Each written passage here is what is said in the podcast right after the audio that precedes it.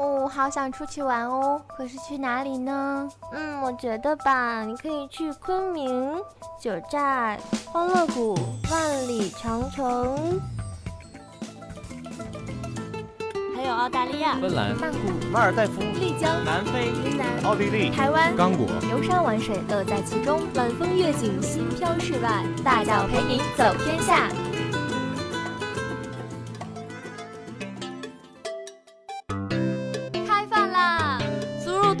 条、桂林米粉、放酱料、黑秋阳、四川的夫妻肺片和麻婆豆腐，让听觉开启你的味觉，把快乐带进你的晚餐，绝对的味觉刺激，快乐的饮食享受，吃遍天下美味，好吃听得见。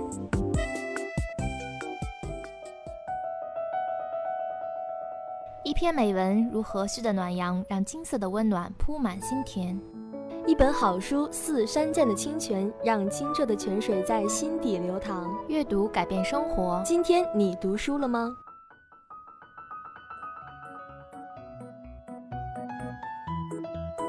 美食、美景、美文，外加一份美丽心情。周五悠闲的傍晚，让我们带您一起休闲三加一。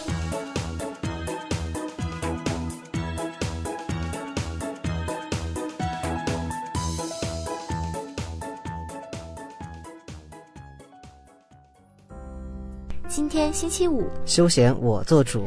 Hello，大家好，我是葡萄，我是彤彤。休闲又在这个美好的周五和大家见面啦。我们中国的重阳节和西方的万圣节也几乎同时到来，宝贝们玩的还开心吗？今天呢，我们就带大家去我们南部的国家泰国，一起来体会一下那里的风土人情和各类美味吧。首先，彤彤，你来给大家介绍一下泰国吧。嗯，没问题。首先呢，给大家介绍一下泰国的近况。泰国即泰王国，俗称泰国，是一个位于东南亚的君主立宪制国家。它位于中南半岛的中部，西部与北部和缅甸、安达曼海接壤，东北边是老挝，东南是柬埔寨，南边狭长的半岛与马来西亚相连。泰国有七百多年的历史和文化，原名暹罗。后来泰国人用自己的民族的名称，把暹罗改为泰，取其自由之意。泰国国旗是一面三色旗，呈长方形，长与宽之比为三比二，由红、白、蓝、白、红五条横带组成。蓝带比红白带宽一倍，上下方为红色，蓝色居中，蓝色上下方为白色。蓝色宽度相等于两个红色或两个白色长方形的宽度。红色代表民族和象征各族人民的力量与献身精神。泰国以佛教为国教，白色代表宗教，象征着宗教的纯洁。泰国是君主立宪政体的国家，国王是至高无上的。蓝色代表王室，蓝色居中，象征着王室在各族人民和纯洁的宗教之中。佛教是泰国的国教，百分之九十的人信奉佛教。几百年来，无论是风俗习惯、文学、艺术和建筑等方面，几乎都和佛教有着密切的关系。在泰国，凡是信奉佛教的男孩子，到了一定年龄都要一度削发为僧，连王室和贵族也不例外。到泰国旅游，处处可见身披黄色袈裟的僧侣，以及富丽堂皇的寺院，因此泰国又有“黄袍佛国”的美名。佛教为泰国人塑造了道德标准，使之形成了崇尚忍让、安宁和爱好和平的精神风范。在世界上素有“佛教之国”、“大象之国”、“微笑之国”等称誉。泰国是一个天生的旅游国度，旅游资源极其丰富，景点多达五百多个，吸引着众多的外国游客，使游人流连忘返。既然如此，那我们就快点动身，一起来看看泰国究竟有什么迷人的地方吧。首先呢，泰国的第一站，泰国国家博物馆。泰国国家博物馆坐落在首都曼谷城附近的湄南河一条支流上，实际上展出的是泰国帝后乘坐的龙凤舟的船坞。龙凤舟上贴着金箔，镶嵌着珠宝翡翠，既珍贵又富丽堂皇。其中有一艘龙凤舟是供国王和王后出巡时乘坐的，凤头高高翘起，嘴上叼着一缕璎珞，姿态端丽，神情温柔。龙凤舟中部设有高出的玉座。前舱和后舱里都有水手划桨和掌舵的长排座舱，博物馆里除陈列龙凤舟以外，也有其他的各种船只，有的是大臣们和武士们随国王、王后出巡时乘坐的，这些船只也都装饰得金碧辉煌，其中有一艘还颇具佛教的色彩。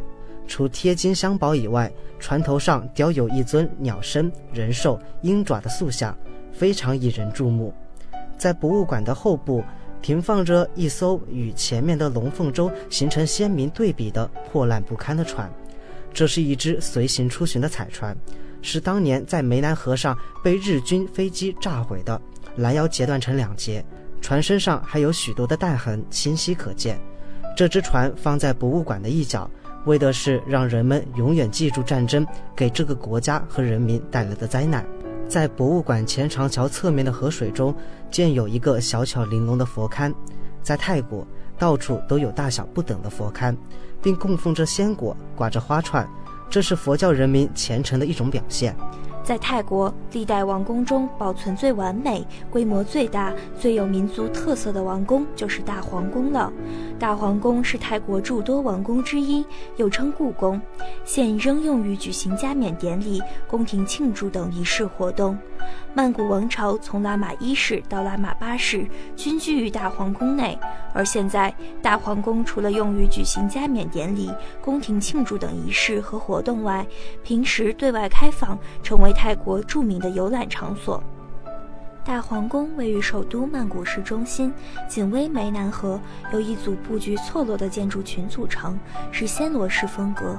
汇集了泰国绘画、雕刻和装饰艺术的精华，深受各国游人的赞赏，被称为泰国艺术大全。宫廷建筑以白色为主，四周筑有白色宫墙。走进大皇宫庭院，首先映入眼帘的是如茵的大片草地和姿态各异的古树，草坪周围再有一些菩提树和其他热带树木。大皇宫的佛塔式的尖顶直插云霄，鱼鳞状的玻璃瓦在阳光照射下灿烂辉煌。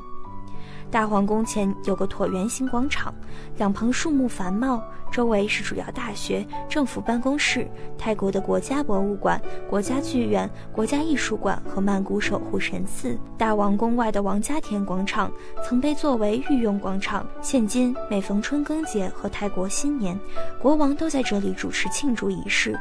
东宫墙的素泰萨旺尖顶宫殿很壮观。庭院内鲜花盛开，树木婆娑，宛然是一座美丽的大花园。四面佛是华人地区民间对梵天的俗称。梵天在佛教中亦称早熟天、婆罗诃摩天、净天，原是印度教婆罗门教主神之一的梵天，是创造宇宙之神，梵文字母的创制者。特别在泰国被认为是法力无边、掌握着人间荣华富贵之神。其四面分别朝向东南西北，共信众祈福。由于外形近似中国的佛像，中文译名多为四面佛，但事实上四面佛不是佛，所以准确的而言应译为四面神，人称有求必应佛。该佛有四尊佛面，分别代表着事业、健康、爱情与财运，掌管着人间的一切事物，是泰国香火最旺的佛像之一。对于信奉佛教的人来说，到曼谷来不拜四面佛，就如入庙不拜神一样，是一件不可想象的事。据说四面佛的灵验超乎寻常，因此有些游客为了在四面佛前许誓还愿，而多次往返于泰国。更有许多港台影视明星年年都来泰国膜拜四面佛，可见四面佛的魅力。人们拜四面佛时，通常用鲜花、香烛和木像，或者将麻雀放生。富有者则雇几名穿着泰国古代民族服装的少女，在佛像前随着音乐边歌边跳传统舞蹈祭神舞，意在祭神、谢神或还愿，以谢神恩。到泰国旅行参拜四面佛是必不可少的一个项目。每年有许多的佛教徒及印度教徒到此膜拜，其中香港人及新加坡人最多。信众相信四面佛极为灵验，如果祈求后愿望达成，信徒必须准备祭品，再次到此抽身还愿，甚至自己或者是故人表演歌舞。而需要注意的是，在泰国及东南亚，四面佛被认为是仁慈无比的神奇，所以在拜四面佛的前天、当天、后天都必须吃素，以表示对动物的仁爱。玉佛寺位于曼谷大王宫的东北角，是泰国最著名的佛寺，也是泰国三大国宝之一。这里是泰国佛教最神圣的地方，是查库里王朝的守护寺和护国寺。建于1784年的玉佛寺是泰国大王宫的一部分，面积约占大王宫的四分之一。玉佛寺是泰国王族供奉玉佛像和举行宗教仪式的场所，因寺内供奉着玉佛而得名。备受尊崇的玉佛就放在大雄宝殿中，每年夏季、雨季和冬季换季时分。国王都会亲自来替玉佛更衣，殿内四面均绘有壁画，前后为拉玛一世时完成，左右两面则是三世、四世时的作品。门窗都是方形尖顶状，框上并贴满金箔与彩色玻璃。门板及窗板则是镶嵌贝壳的精彩作品。围绕整个玉佛寺的走廊，共有一百七十八幅图画与韵文，是拉玛一世时所绘。讲述一个神话故事，绘画的手法相当活泼立体。暹罗广场始建于1965年，地皮属朱拉隆功大学所有，是泰国最知名的购物中心。跟日本的新宿区、台湾的西门町一样，聚集了很多国际连锁店和学校、书店以及酒吧等，是曼谷的年轻人最喜欢的聚集地带。在暹罗广场的中心位置，有一个演出用的舞台。总是有各种各样的表演和小型音乐会在此上演，称为曼谷的时尚人群和学生集中的场所，被誉为曼谷年轻人的聚集地。其中最著名的包括了为顾客提供大幅折扣的 MBK 购物中心，经营着高档奢侈品的暹罗典范购物区，火爆的纺织品购物区帕蓬夜市和经销着电子产品的电子广场。芭提雅是中南半岛南端的泰国一处著名海景度假胜地，属于泰国春武里府，距离曼谷东南方一百五十四公里，是东南亚近年来热度极高的海滩度假、房产投资、旅游、养老胜地，享有“东方夏威夷”之誉。而今，芭提雅已成为海滩度假天堂的代名词，素以阳光、沙滩、海鲜名扬世界。美丽的海景、新奇的乐园，还有最负盛名的人妖表演，缤纷无休的夜文化，吸引着全世界的游客。珊瑚岛又称可兰岛，由芭提雅码头搭乘大船前往，约需三十至四十分钟。到达前海后，换乘别具风格的玻璃底小船，饱览海底奇景。海水清澈，礁石、小鱼、海蜇等等尽收眼底。珊瑚岛主要海滩有达远海滩、通朗海滩、桑湾海滩、天海滩、萨梅海滩以及象牙湾。在远海滩，你既可享受在清澈湛蓝的水中游泳，也可以享受香蕉船、摩托艇等水上活动。天海滩因为其宁静休闲，深得泰国当地居民的喜爱。每逢周末，就会有很多泰国家庭带着家眷来到这里，享受清新的空气、明媚的阳光、清澈的海水，喝个清凉可口的椰青，叫一个手法正宗的技师做个泰式按摩，好不惬意。而萨美海滩则是另外一个比较长的海滩，深得欧洲游客的喜欢。而象牙湾由于人迹罕至，所以成了好多情侣恋人的最佳选择。泰国恐怖博物馆又名“信不信由你”博物馆，地处芭提雅市中心。如果有充分的心理准备，这里确实值得去参观。从售票处开始，观众就已经感受到无处不在的恐怖气氛。扮成鬼怪的工作人员立在旁边的棺材，充耳不绝的鬼叫声。但当进了博物馆，真正的恐怖之旅才正式开始。比如，会有鬼怪从漆黑的隧道里现身。会有扮成电锯杀人狂的工作人员持着电锯追杀观众，会有突然飞起的人形蝙蝠等。因此，博物馆内外终日响着观众的尖叫声，但每天都人潮不断，可见生意十分兴隆。建议喜欢刺激的宝宝们去参观哦。这里还有闻名于世界的人妖歌舞团，“人妖”一词在中文中带着些许的贬义。但在某些领悟继承了中华文化的泰国，这种贬义却完全没有，甚至通行于全世界。他们除了演出泰国民间的歌舞之外，也演滑稽戏、哑剧，甚至美国民谣、港台歌曲等等。演出结束之后，观众还可以选择和他们其中的某一个合影留念，每次所取的服务费大约为二十个泰铢。由于这种人妖歌舞团除了泰国之外，别国都没有，而且在泰国也不是到处都有，因为王国政府不允许他们在大城市演出，也不允许上电视，要看也只能到芭提雅或者春武里海滨来看。因此，有许多外国游客专门到海滨浴场来看人妖，这很大的程度上增进了海滨旅游区的兴旺发达。介绍了这么多，却还只是泰国旅游很小的一部分，可这已经让我移不开眼了。那就让我们一起在一段音乐过后，看看泰国有哪些值得一试的美味，一起释放我们的眼睛，刺激我们的味蕾。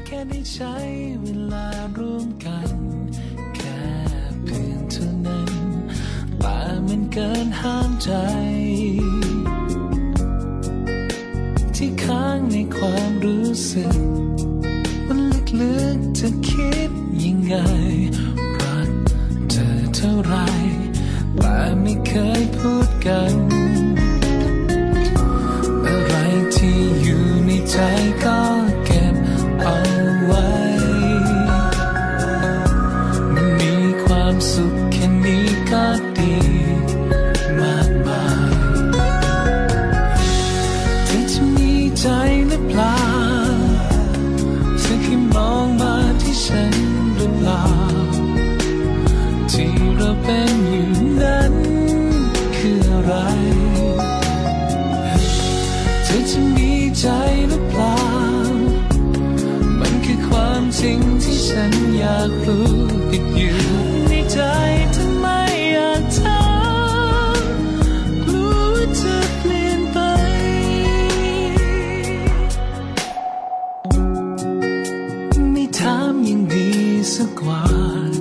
เพราะฉันรู้ถ้าเราถามกันกลัวคำคำนั้น อาจทำร้ายหัวใจ อะไรที่อยู่ในใจก็เก็บเอา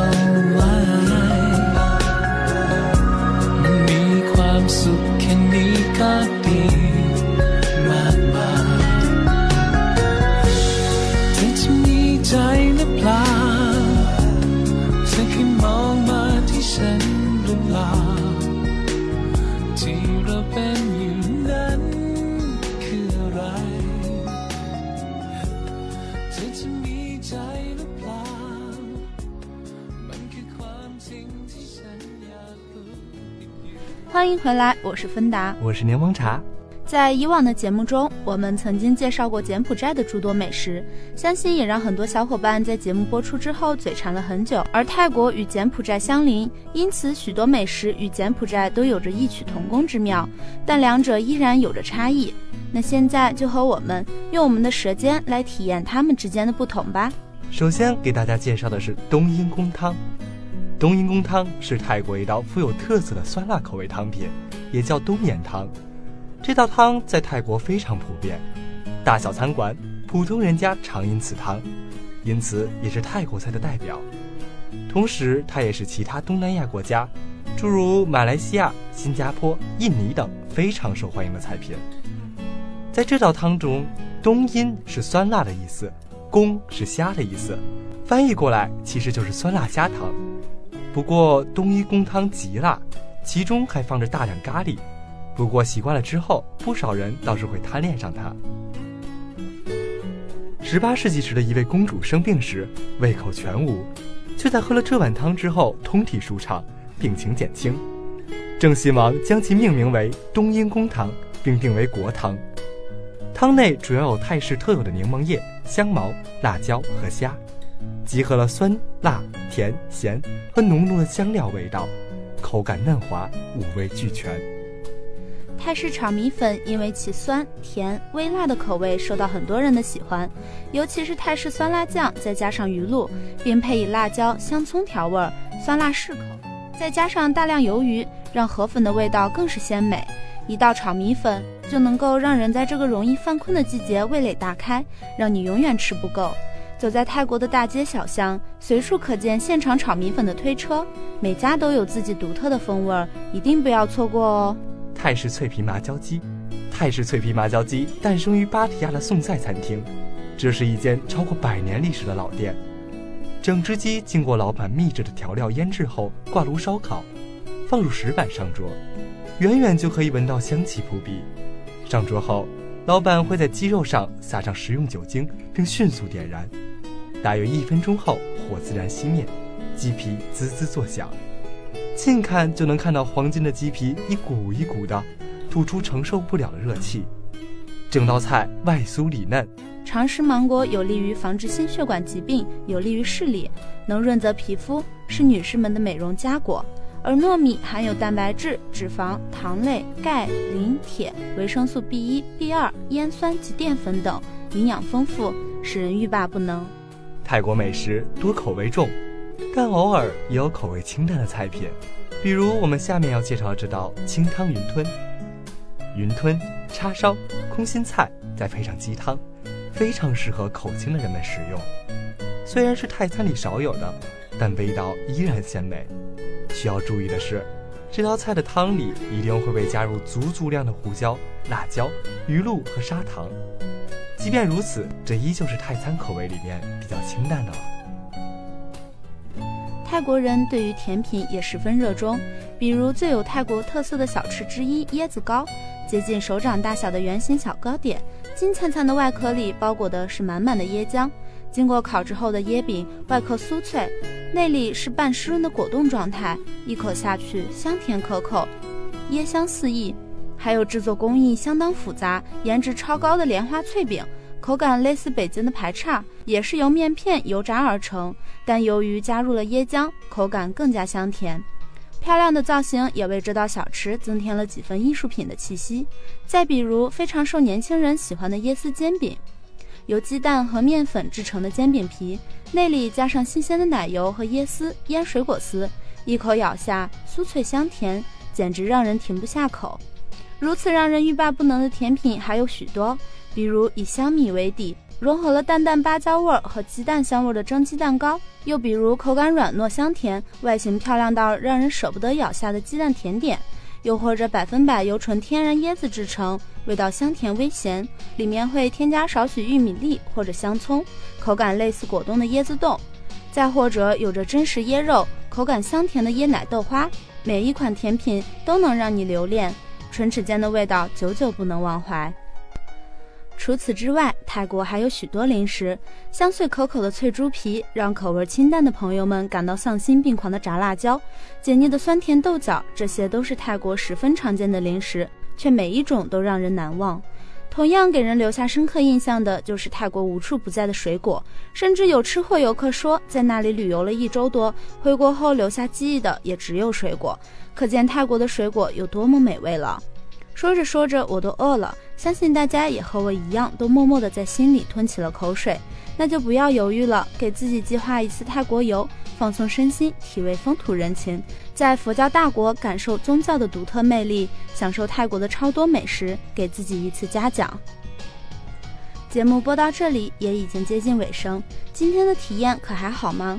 很幸运，休闲能有你们作陪，给你们好的体验也是我们的幸福。感谢导播八角、一竹、编辑可乐，我是芬达，我是柠檬茶，我们下期再见。